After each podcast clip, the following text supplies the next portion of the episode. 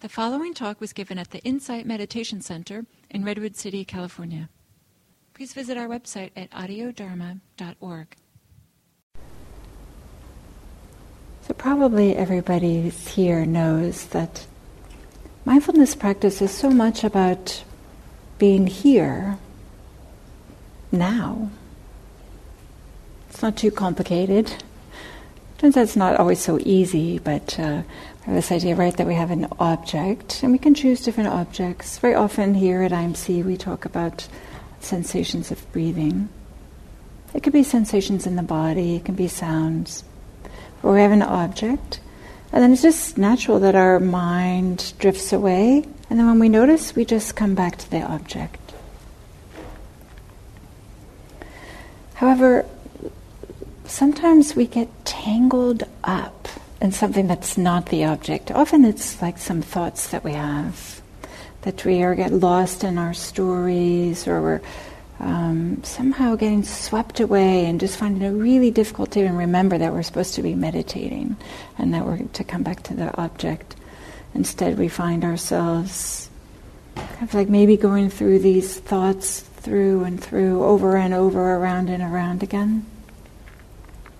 Or maybe we have strong sensations in the body, maybe just some general restlessness that makes it difficult. I've been talking about some of these in the preceding weeks, and I introduced this idea of RAFT, R-A-F-T, and I would like to build on that a little bit today.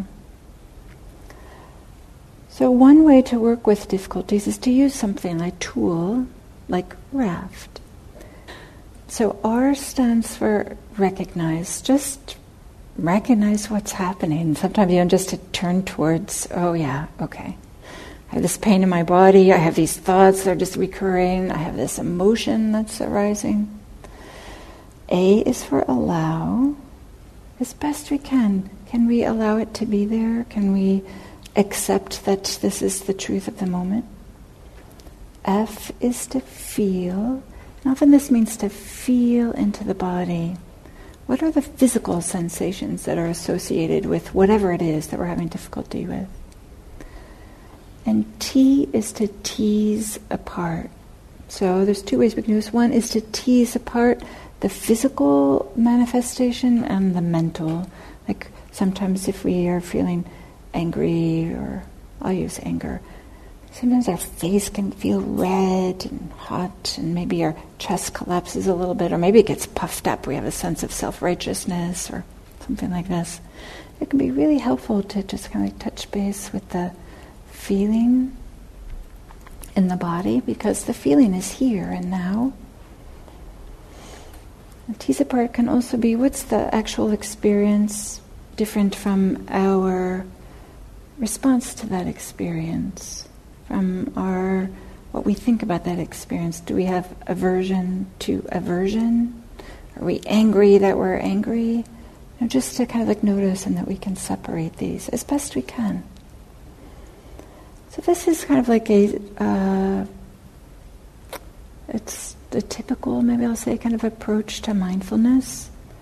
But sometimes we may find that if we're having some difficulties, either a sensation in the body that's really uncomfortable, an emotional state that feels untenable, like we just can't hold it or be with it, or maybe some thoughts that are just going around and around and around and around, and we're trying to be with it, we're trying to feel it in the body, but we find that in some ways we're kind of like collapsing into it, in the sense of, rather than like moving in and investigating, it becomes, this experience becomes so big and primary, and our awareness is only just the same size as this experience. So all of our experience is this uncomfortable sensation. Again, whether it's a thought, sensation in the body, or an emotion. So we can kind of collapse into it, and then there starts to be an identification with it, that all of our experience is this. It's not always the case, but sometimes it is, especially with difficult sensations. So an alternative is maybe if we can start with this gentle investigation, a little bit of a probe with some curiosity. What is this? How does this feel in the body? An alternative is to open up really wide. Have our awareness be really big, in whatever way this makes sense to you. Like maybe as big as the room, so that then whatever is uncomfortable then becomes something that's arising, but it's not our complete experience. Somehow we're aware that there's pressure against the body with the chair, the cushion, or that there's sounds happening, or that there may be other emotions that we're having. There may be even parts of the body that feel comfortable, that feel fine.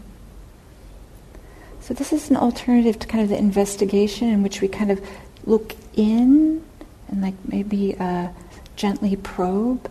We may find that we collapse into that, or we get identified and we fall into it.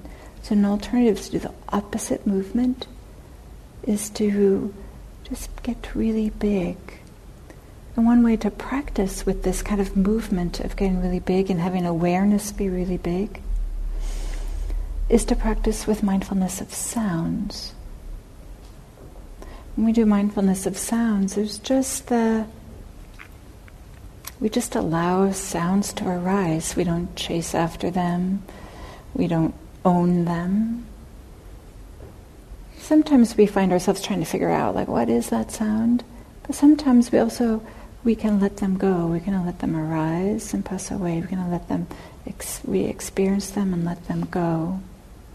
So it's the same movement that we do for awareness of sounds, is we can open up and make more space for whatever uncomfortable experience that we're having. And we can like just gently inquire. A, we could just do mindfulness of sounds, that's one.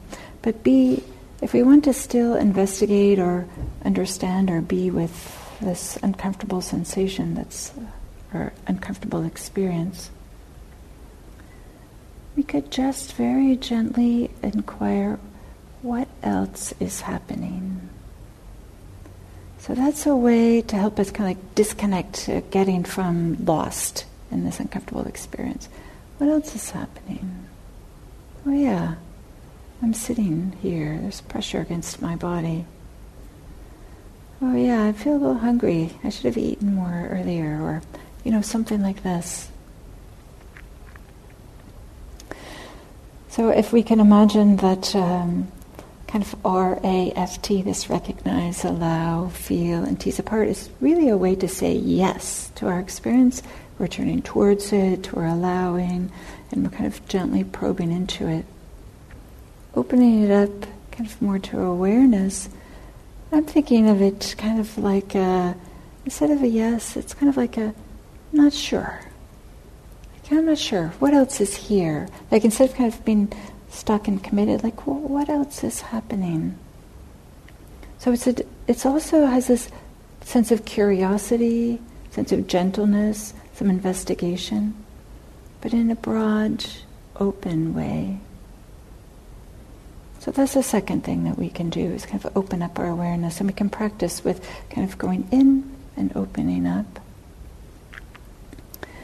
A third way we can work with this is sometimes, let's say that we notice that we have some thoughts that are just, we're going round and around and around. They have this, they feel compelling, but they're so familiar. We've thought these thoughts 10,000 times over and over again. We feel like that's not helpful. It's more feels like more like a habit than an rather than an opportunity to learn something more, or rather than an opportunity to practice with difficulties. Then it may be the case, rather than saying yes, or maybe the case of saying not sure, we can say no. No. And bring back to the breath, or whatever the anchor might be. But we say no in a way that we would say no to a child who is about to do something that would not be for their welfare and happiness, right? With love, with care. Not, no, dang it, go away. You know, not that kind of like pushing, shoving away. It's like, no, this is not the right thing to do now. No, there's nothing more for me to learn here. This is just a habit that I've fallen into. No. And then you just come back to the object. Very often it's the sensations of breathing. So in the Buddhist teachings, they have this kind of this metaphor that's called like the sword of wisdom. So being able to go whoosh, and just cut through and say no. So if saying no, but maybe I should modify this. Maybe it's no thank you. No thank you. No thank you. And we may have to say that many, many, many times, especially if it's a habit, right? If we find ourselves into a thought stream that's, oh, I knew I shouldn't have done that. I'm no good. See, this just proves I'm no good. Oh, here's, I'm no good. Why did I do that? I knew I shouldn't have done that. I'm no good. Right? These types of thoughts are not helpful. They're not accurate. They're not true. But they may be a habit that we fall into. If you notice that you've gotten into something like this, you could just say, no thank you, and come back to the breath. Using the sword of wisdom. So we can imagine that if saying no is the sword of wisdom, then in kind of a fun way I can think that maybe saying yes and saying not sure in some ways are kind of like shovels. And shovels in the sense that it's a little bit of work. I don't want us to think that it's, maybe shovels is not a good thing to say. Maybe I should think like a little trowel, like a garden tool, not like a huge, archaeological dig that we're going to do, but more like, oh, what's here? This kind of scraping away, maybe looking at very gently, very softly. But it is a certain type of kind of like leaning forward and looking into like what's here with investigation. Not sure is maybe still leaning forward a little bit, not as much. And no is maybe leaning a little bit back, or maybe just very, very firmly, no, I'm not going to do this. Different ways we can think about this. So you may wonder, or you may ask, well, how do you, okay, here's three ways, investigate, open up, say no. When is it time to do these three? How do you know? How do you know when to, should you go back and forth? Or? So I would say one way to ask, specifically like working with thoughts, that can ask ourselves some questions. Again, kind of bring this little gentle investigation.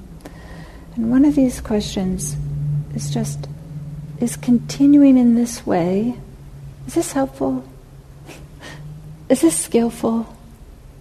And it may be obvious. We may feel like it's not helpful because I've been doing this for all this time and I'm not getting anywhere. I'm just keep on having the same experience. Or maybe we can ask some more pointed questions if that's not obvious, whether it's helpful or skillful. Working with thoughts, we can ask ourselves, are we able to make a soft mental note thinking? If yes, that means we're being mindful and that we know that we're thinking. If we're not able to make a soft mental note of thinking, that means that we're just thinking about thinking and we're lost and we're just not being mindful. So that can be one way to inquire whether this say no or this investigation, maybe a little bit, maybe even this opening up. Are we really being mindful, or are we just dwelling in our thoughts and our stories and thinking that we're being mindful? So we can just ask ourselves, can I make a soft mental note thinking? And we might find that it's really helpful to start making a soft mental note thinking, to help support, know that to not get lost in the thinking or this gentle investigation that we're doing. Here's another question we can ask about like the quality of our thoughts or any uncomfortable situation, to know whether or not we're engaging with it in a skillful and helpful way. We could ask ourselves, am I able to notice that this experience is fluctuating, is changing, is modulating in some way? If not, that means we're relating to a concept, to an idea, and not to an experience. Our experiences are always changing in some way. They are not static. They are not opaque. They may be opaque. They are not these big black boxes that never change. But if we're in touch with our bodies or the kind of what's happening in our minds, they're always changing. There's a real dynamic movement that's happening there. So that's the second question we can notice. Like, am I noticing the change here? Because that lets us know that we're not being with a concept, but also there's some real wisdom that can arise when we really start to see, oh yeah, everything is changing. Everything. There are no exceptions. And being with that impermanent, changing nature of things, we can find some freedom there. Because that's kind of the truth, that's the reality of what's happening. Notice I'm not talking about the time frame in which things change, but often if we settle and we're our body, we can see that the movements are fluctuating, either in their intensity or their location. And of course our thoughts are really fast. They may be repetitive, but they often can be really fast. A third question we can ask ourselves to see about the approach that we're taking of working with this, whether it's the right approach, whether we should stay with it, switch to something else, or drop it, is just to ask, am I learning something from this approach that I'm taking? Am I gaining some self-understanding? Am I learning something about my thoughts? Am I learning something about how I react when I have uncomfortable sensations in the body?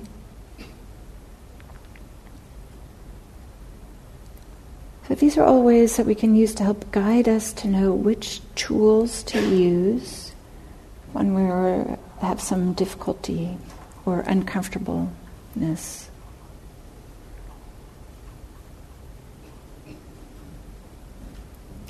So we can zoom in, investigate, we can zoom out, and have awareness be really large, or we can say no. And sometimes you may say no, and it might feel like that you might notice like, oh, there was some energy around that, there was some aversion to it. So there's some learning that can happen. I would say we don't say no that often. We tend to, in this practice, we say yes more often, but you might notice that you just have some habits. Let's just make it, use that, saying no. So I'd like to lead us through some guided meditation as a proxy for using these tools. That is, I'll lead us towards something where we kind of like zoom in, then something where we zoom out, and then something where we're kind of saying no. Just so you can get this feeling and the malleability, the flexibility that our minds can do this, our awareness can be in different ways, so that we can have some, I guess, familiarity, and you can use this as a tool when we're having difficulties. Okay. So with that as an introduction,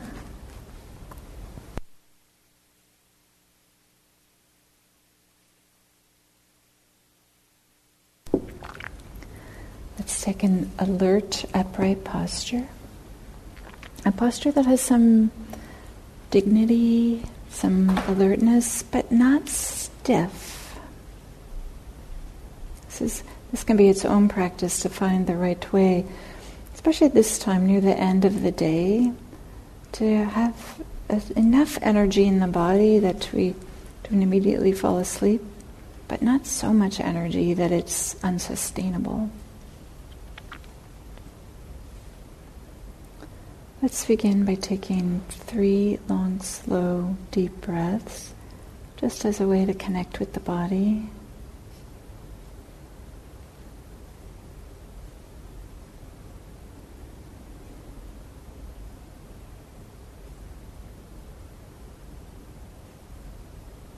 We might find that with the exhale, there's a certain amount of letting go or relaxation, some release of tension. If not, that's okay too.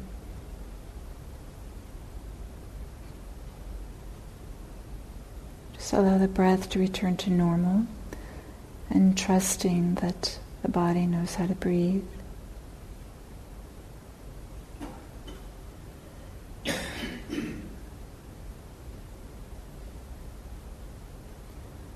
We'll begin by just bringing our awareness to the sensations of breathing in a very gentle, relaxed way. Just notice the movement of the abdomen or the movement of the chest or the feeling of the air coming in and out of the nose.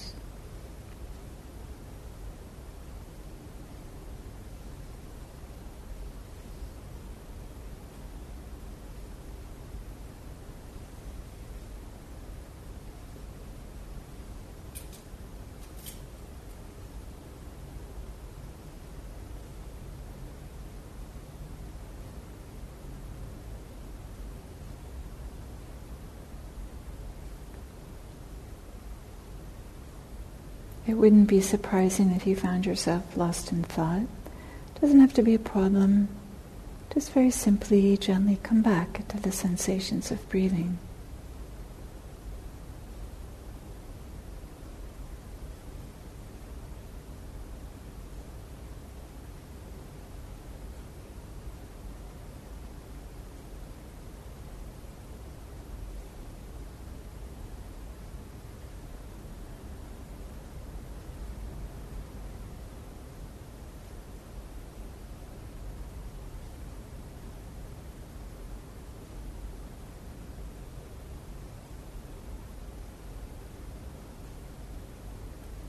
So now, in a relaxed, calm, deliberate way, bring your attention to your right hand. I'm assuming that your hand, this is a neutral place. If it's not, you can choose another area of your body that feels neutral. And feel the sensations in your right hand. The back of the hand, the palm, the fingers.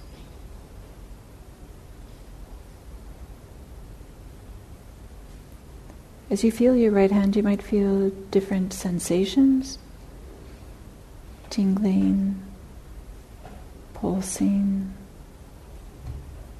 warm, cool. Maybe you feel pressure, what your hand is touching.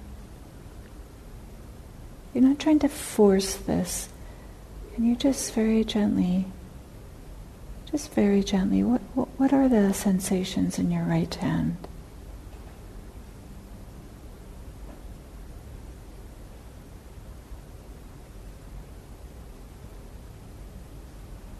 Can you notice the fluctuation, the changing nature of the sensations?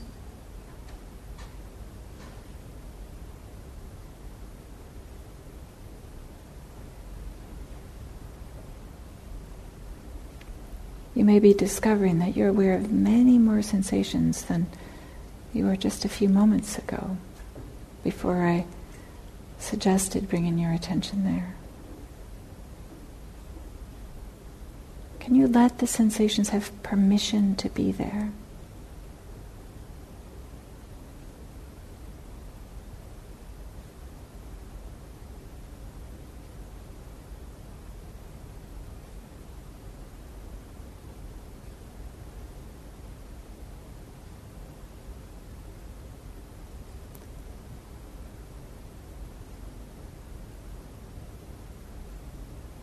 Now you can bring your awareness to your left hand in the same way.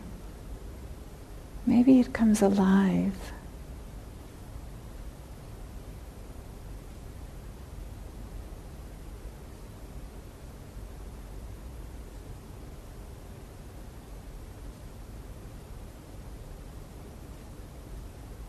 A tingling, maybe there's a little bit of throbbing.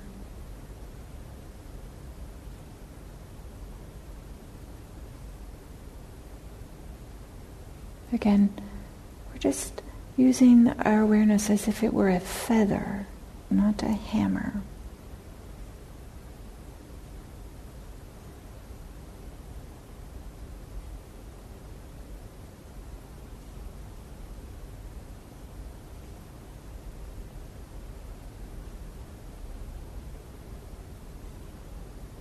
You might notice if there's any pleasant or unpleasant feeling tone associated with this.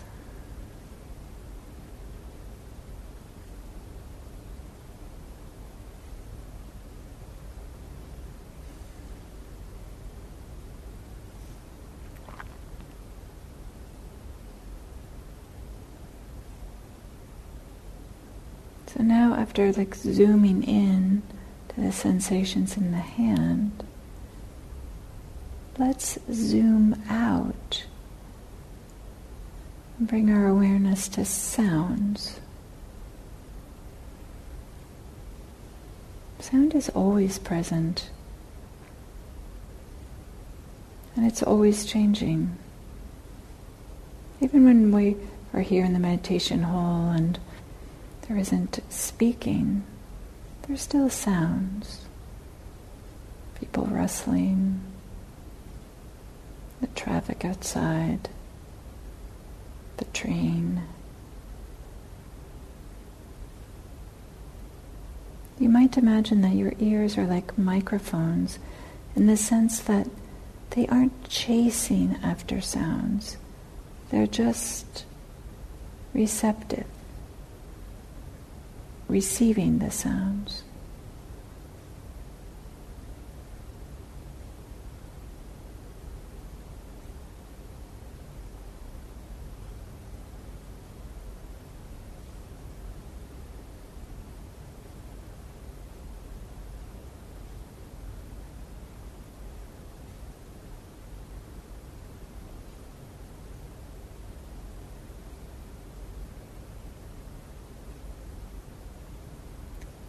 Sounds don't have to be distractions.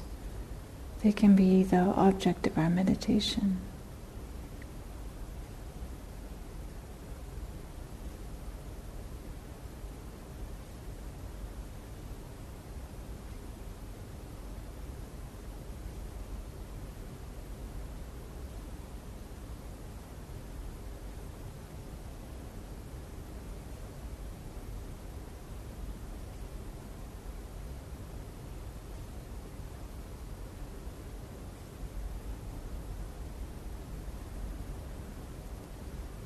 If you find that the mind catches hold of some thoughts or sounds or stories, just come back. Just come back to these receptive ears.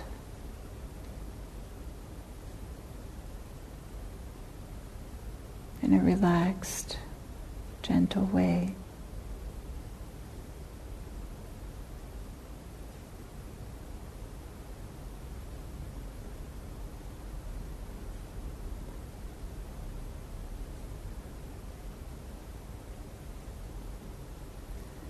Now maybe in the same way that there's this open, receptive feeling of sounds, you can gently inquire, just very gently, about the body as a whole in some way. Like a global sense. In whatever way that makes sense for you.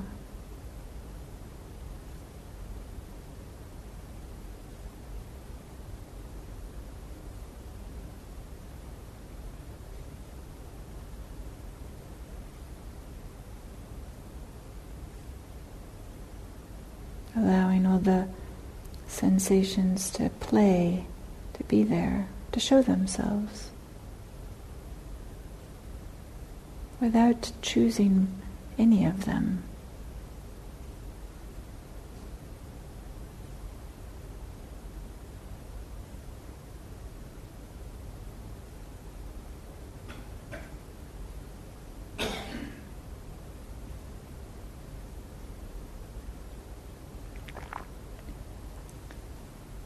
This is an example of having more open awareness. You might imagine your awareness being the size of this room.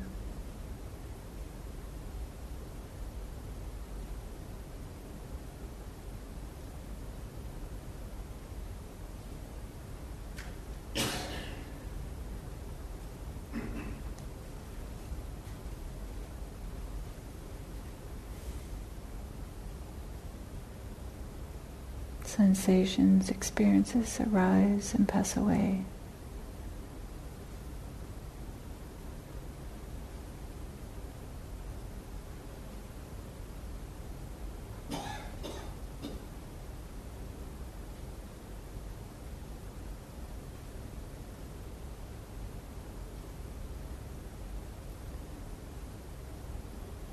Now let's place our awareness again on the sensations of breathing.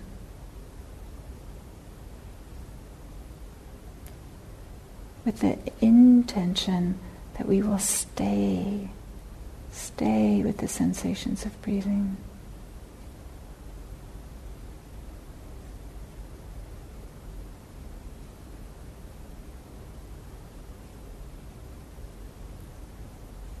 If we find our mind again lost in thought, in a very kind, gentle way, we can say, "No, thank you," and just come back to the sensations of breathing.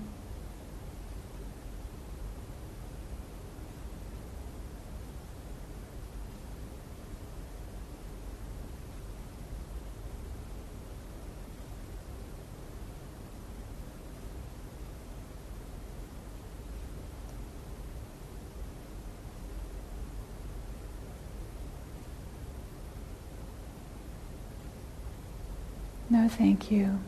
And just turn away from those thoughts and come back to breathing.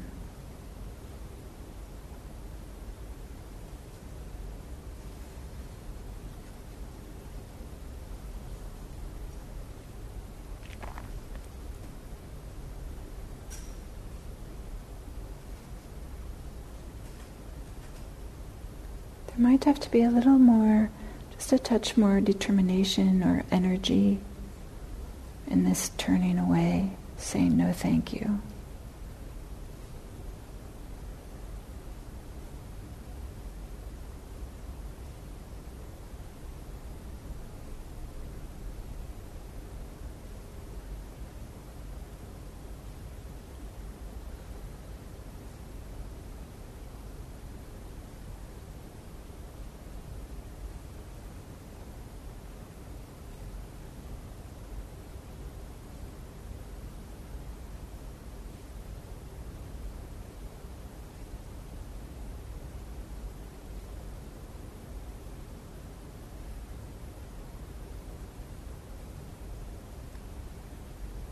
I'm going to be silent, but first I'll say that for the remaining time you can play with this using these different tools, zooming in, zooming out, or turning away,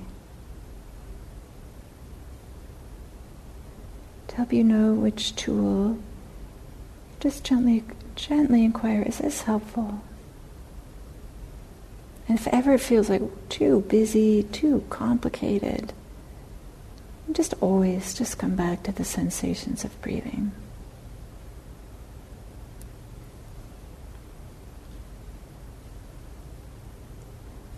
And when you're ready, you can gently open your eyes.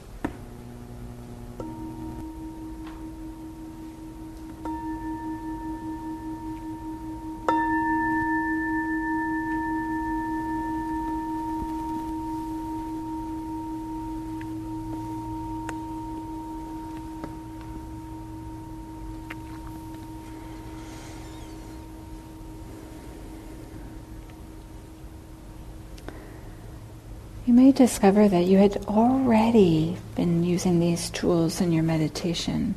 You had already kind of like sometimes would zoom in and sometimes or zoom out, or sometimes be turning away.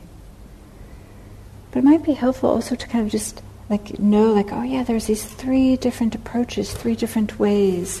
And then if you find yourself working with an approach that is not helpful, that is that you just find yourself stuck and collapsing into and just feeling stuck, maybe is the best way to put it. It can be helpful to be reminded that there's other ways that in which we can work with our awareness.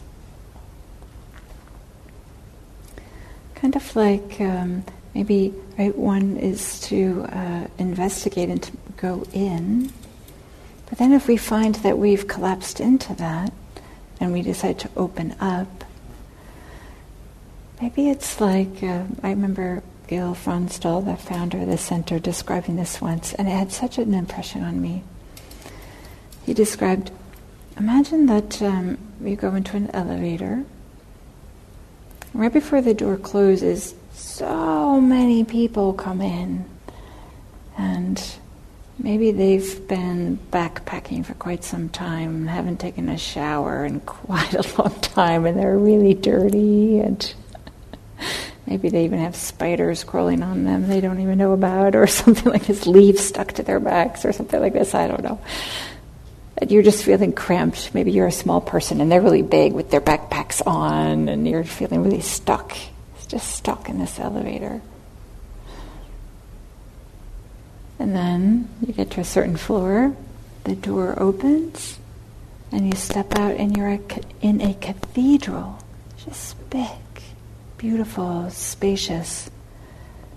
All the people with their smelly people with their backpacking equipment and leaves stuck to them and the dirt, and stuff like that, they're still there too. But now you're all in a cathedral as opposed to in a cramped elevator. So in the same way, we can, have our awareness, our attention, really big and broad, or a little bit more small. Both are skillful. Both ways are helpful. And some of the skill of meditation is to learn, like, what's helpful here? What's necessary here? And plus, all of us may have our own preferences, too. One way may be easier for us than another. Perfectly fine. Perfectly fine. And also, we don't often hear kind of Dharma teachers talking about it's okay to say no sometimes. Very much this practice is about saying yes to what's actually happening, but sometimes it's appropriate to say no. We have a little bit of some energy and to turn away from what's happening. I heard somebody describe this kind of mindfulness or some of our thought patterns in this way, not mindfulness, but thought patterns, is that sometimes without our knowing them, they fall into the habitizer. That is, this machinations that somehow just turn things into habits that we just kind of like fall into. And that mindfulness is a way for us to kind of break out of some of these habits that aren't helpful for us and that aren't supportive. So if we discover that we've slipped into something like that, that's a good time to say no. And we may say no and realize, oh, actually that was filled with aversion. Or we may investigate something, how it feels in the body, and then find that we just get stuck in there. Right? This is how it works, that we will always be finding our way like, oh, this doesn't work anymore. Okay, I'm going to kind of go this way. Maybe I'll go this way now. But maybe the way I'm describing this sounds way too complicated and way too busy. It's maybe something that you're already naturally doing and haven't noticed. And if ever it feels like it's too complicated, you can just come back to the sensations of breathing. Just come back. You can drop all of this trying to figure it out. And then I'll just say a reminder of some questions to kind of help guide to know which tools to use. Are you able, if you're paying attention to thinking, are you able to make a soft mental note of thinking? If so, that means you're being mindful and not just indulging or lost in or dwelling and thinking. Are you able to notice how your experience is fluctuating, changing, and permanent? If so, it can be skillful to stay there and maybe to learn that. If not, that means you're more interacting with a concept and an idea, or you're completely lost in thought and aren't available to what's actually happening. And then a third one is just to ask yourself, am I learning something? Am I gaining some self-understanding? Again, meditation is not psychotherapy, but in both, these are different modalities in which we do learn about ourselves. We start to learn like, oh yeah, this is a habit of mine to fall into this type of thinking or something like this. So with that, I'll open it up to some questions or comments about saying yes, saying not sure, saying no. Or maybe going in, coming out, and turning away. Or let's see if I can make up something else. Using a trowel, I don't know what tool this would be, dropping the tools, and using the sword of wisdom. Something like this. Yes, can we send a microphone down that direction?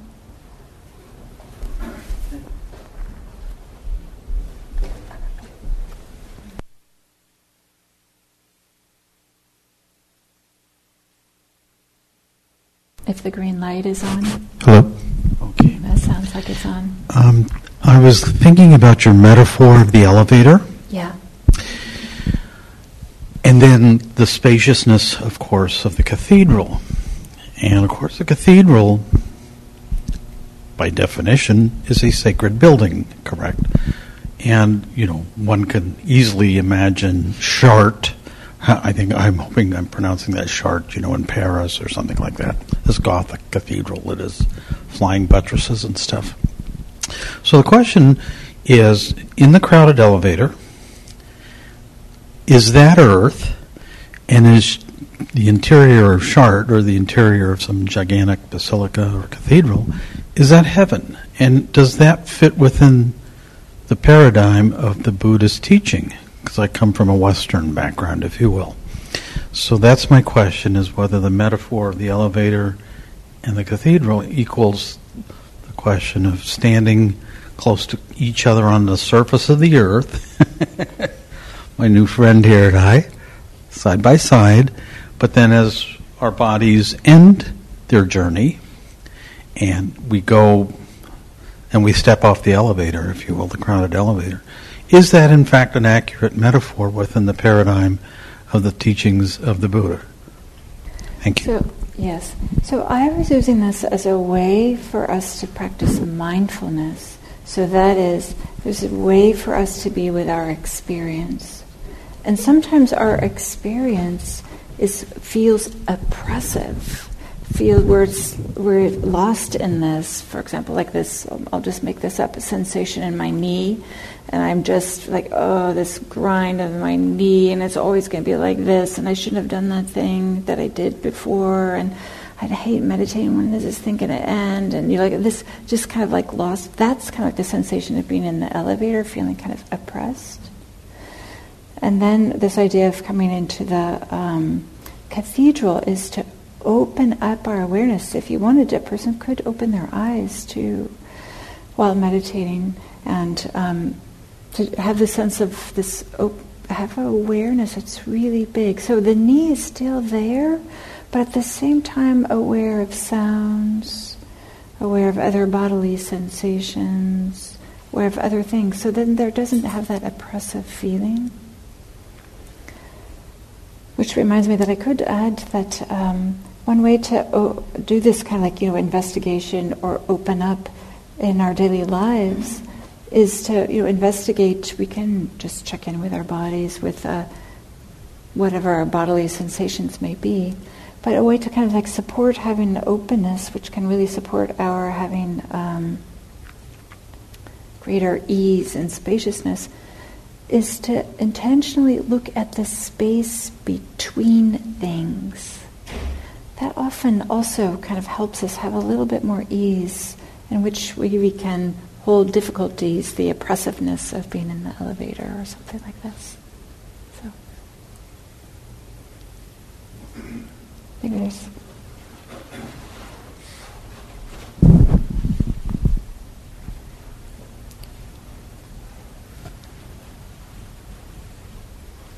So I'd like you to continue along those lines, because I don't meditate except when I'm here. So I want to know how we can apply these things to daily life. Yeah. So some of the obvious things are like when we're finding difficulties, often things become more difficult by our relationship to what's actually happening, the uncomfortable sensation, the thoughts that are... we're getting lost in, or maybe the emotions that are uncomfortable. One is to just drop into the sensations of the body.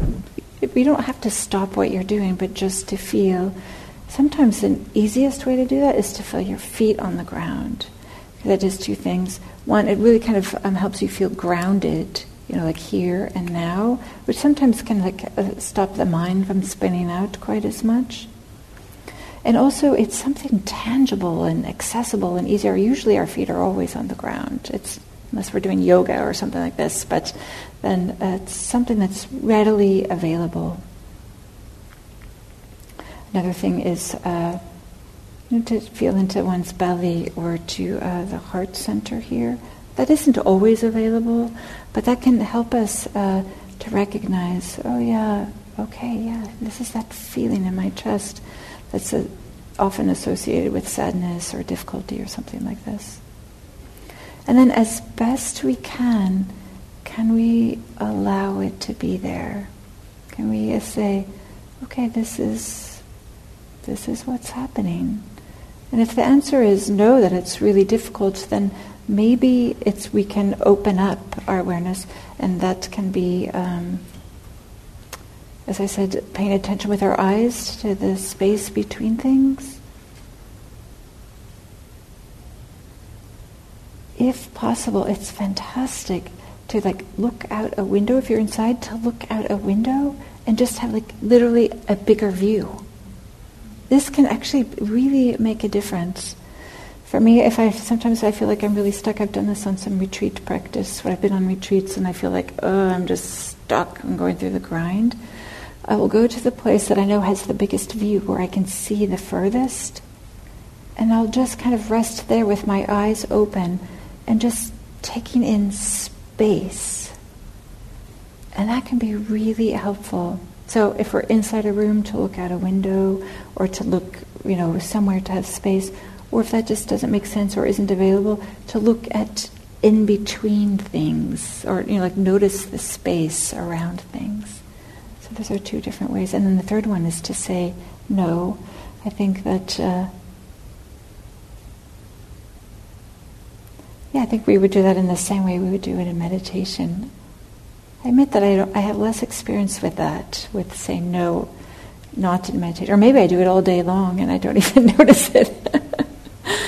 But to say no with wisdom, this isn't helpful. Kind of I'll say this, sometimes I know when I'm sitting at my computer and I have some work to do and something to write and I'm feeling stuck. It's the same kind of feeling. I know that I often want to get up and go to the refrigerator, just to amuse myself or something. And so I'm finding myself, no, I don't have to go to the refrigerator. So in the same way, we can do that with some other difficulties. No, this is not the time now. It's not repressing them. It's not denying that they're there, but it's saying, maybe instead of no, it's more like later. Now I'm going to do this, my task at hand, what needs to be done later, something like that. Is that helpful? You're welcome. You can sit in the way.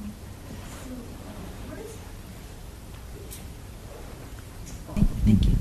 So what is the goal of meditation? Is it to achieve a state of mind, a clear mind? And the technique you teach us is to how to deal with the emotion or your body feeling, and then get over with that and then reach the state of clear mind?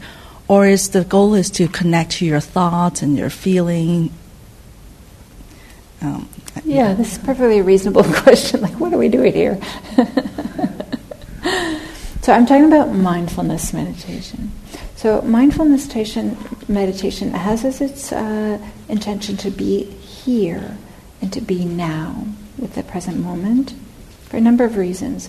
One is we're so often lost in our thoughts that we're not connected to what's actually happening in our lives. And so it's to help us to have some intimacy with our lives, and then our lives have this richness and this fullness.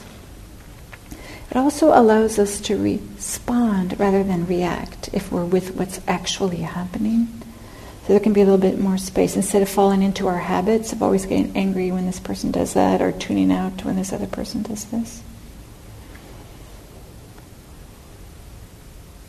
Mindfulness also, continuous mindfulness, also just naturally kind of calms the mind. We don't have to make a special effort.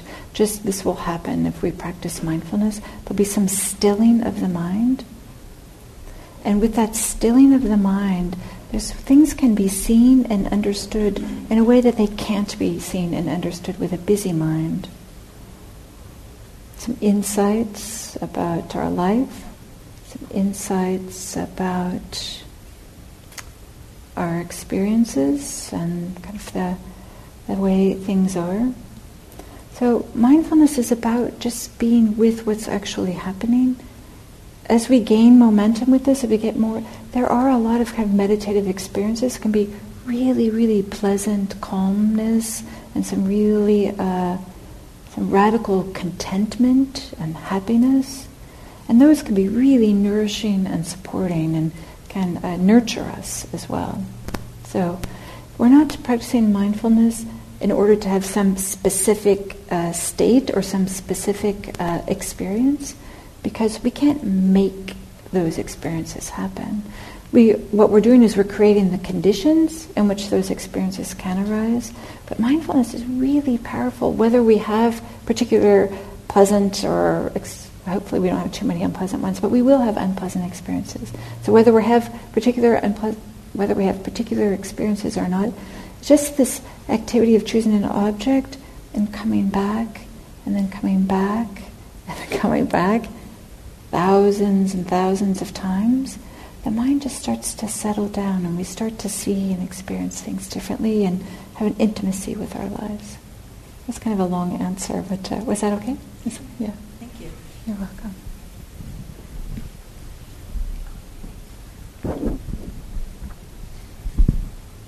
So here's coming. So, RAFT.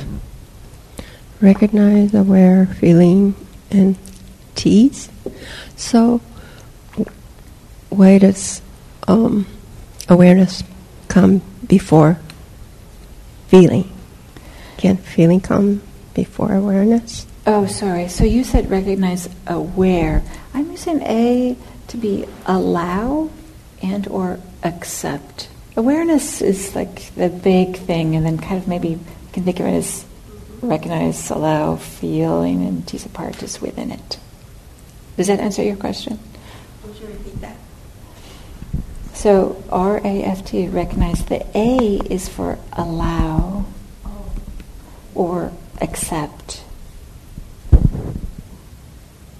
So awareness, I'm using awareness to be like the same as mindfulness in this, to just know what's happening.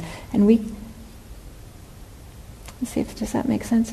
And what I was pointing to today is that we can, our awareness is malleable and flexible. We can zoom in or we can zoom out. And we can use that as a way to support us.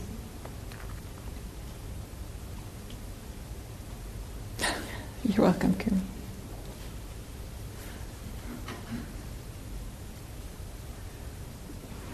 It's okay. Thank you. So, could you speak a little more about uncomfortable or negative or something feelings that come up while meditating, or maybe that especially come up because you're meditating, and you maybe wouldn't have realized it, wouldn't have felt that otherwise. Yeah. Because it feels like an important thing to balance out the positive stuff. Yeah. So when there's emotions, often the easiest way or the most effective way to work with it is to check in with the body. Sometimes so often we live our lives, in our heads, and we don't know this. But it's true that there may be some sadness, we may come into contact with loneliness, we may come in contact with things that we've spent all day long, all year long, all decade long, trying to not notice. And then when we finally get quiet, these things may arise. The things about emotions, probably you've heard this, but they turn out not to be as long-lived as we think they are. What happens is they arise, are uncomfortable, sadness. I'll just use this as an example. Sadness arises. Feel this maybe feeling behind our eyes. Maybe the shoulders go down, the chest collapses. And then there can be this thought, oh, I'm so sad. I can't believe that happened, and this feeling like I don't want to be sad, and so we're somehow getting tangled and identified with it. And as best we can, if we can get out of this story, like I'm so sad and I always will be, always have been, our stories are often a version of that, and instead shift to the bodily sensation. The dropping of the shoulders, the tightness in the chest, the feeling behind the eyes. I'm just making these up. This is how it is for me. It's different for everybody. And to be with those sensations, often that's much easier to be with those sensations. And if we can do that, then like emotion, right? The emotion will move through. It doesn't mean it won't arise again. But somehow noticing that they arise, that they aren't constant, aren't static, but instead are a dynamic experiences that we all have, often can help us be a little bit less identified and a little bit less caught with them. And then we can just be sad. That is, the sadness can arise. Can feel it in the body, feel the sadness, be with it as best we can, and maybe it fades away, and then maybe it rises again, and then we're with the feelings again, and maybe it fades away. And that's different with getting completely collapsing into this feeling of sadness. But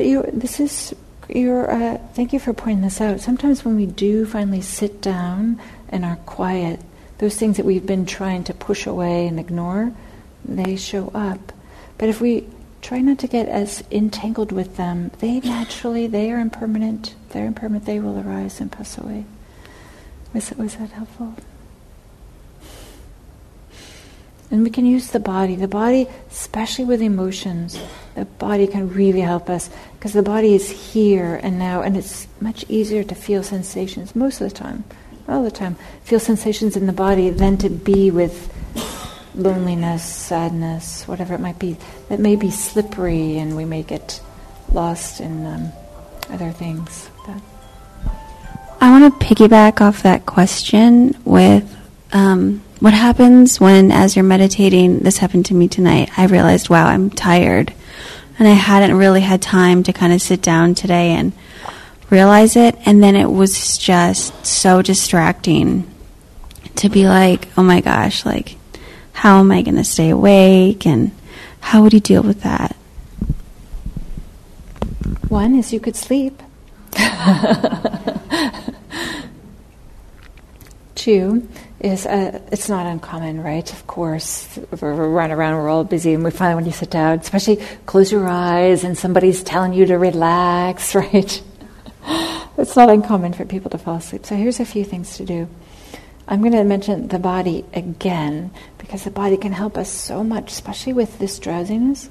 If you're sitting in a chair, If your back allows you to, right? If you have a healthy enough back to get to come up off the backrest and to use some energy to hold you upright.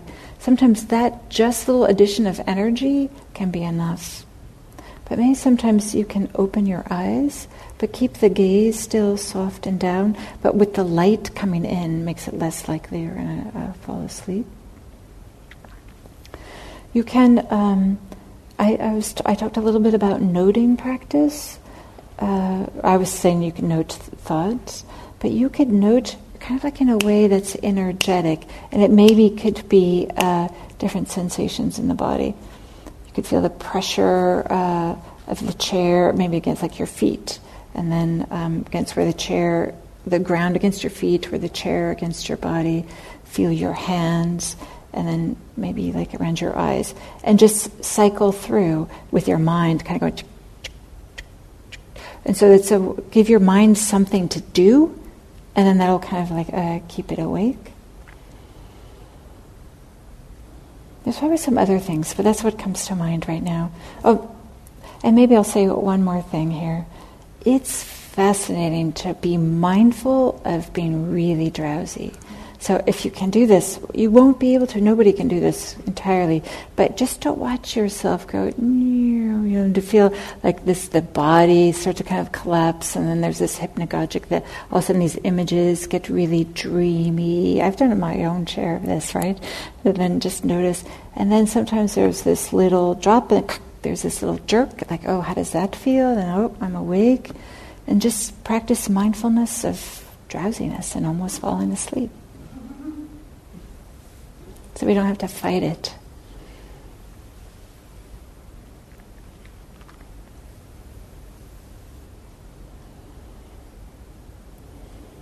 Okay.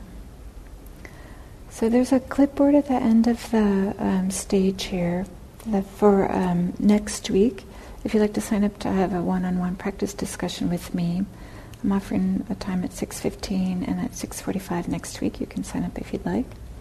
And I'll stay up here afterwards if you'd like to come up now and talk to me. Otherwise, I wish you all a wonderful evening. Thank you.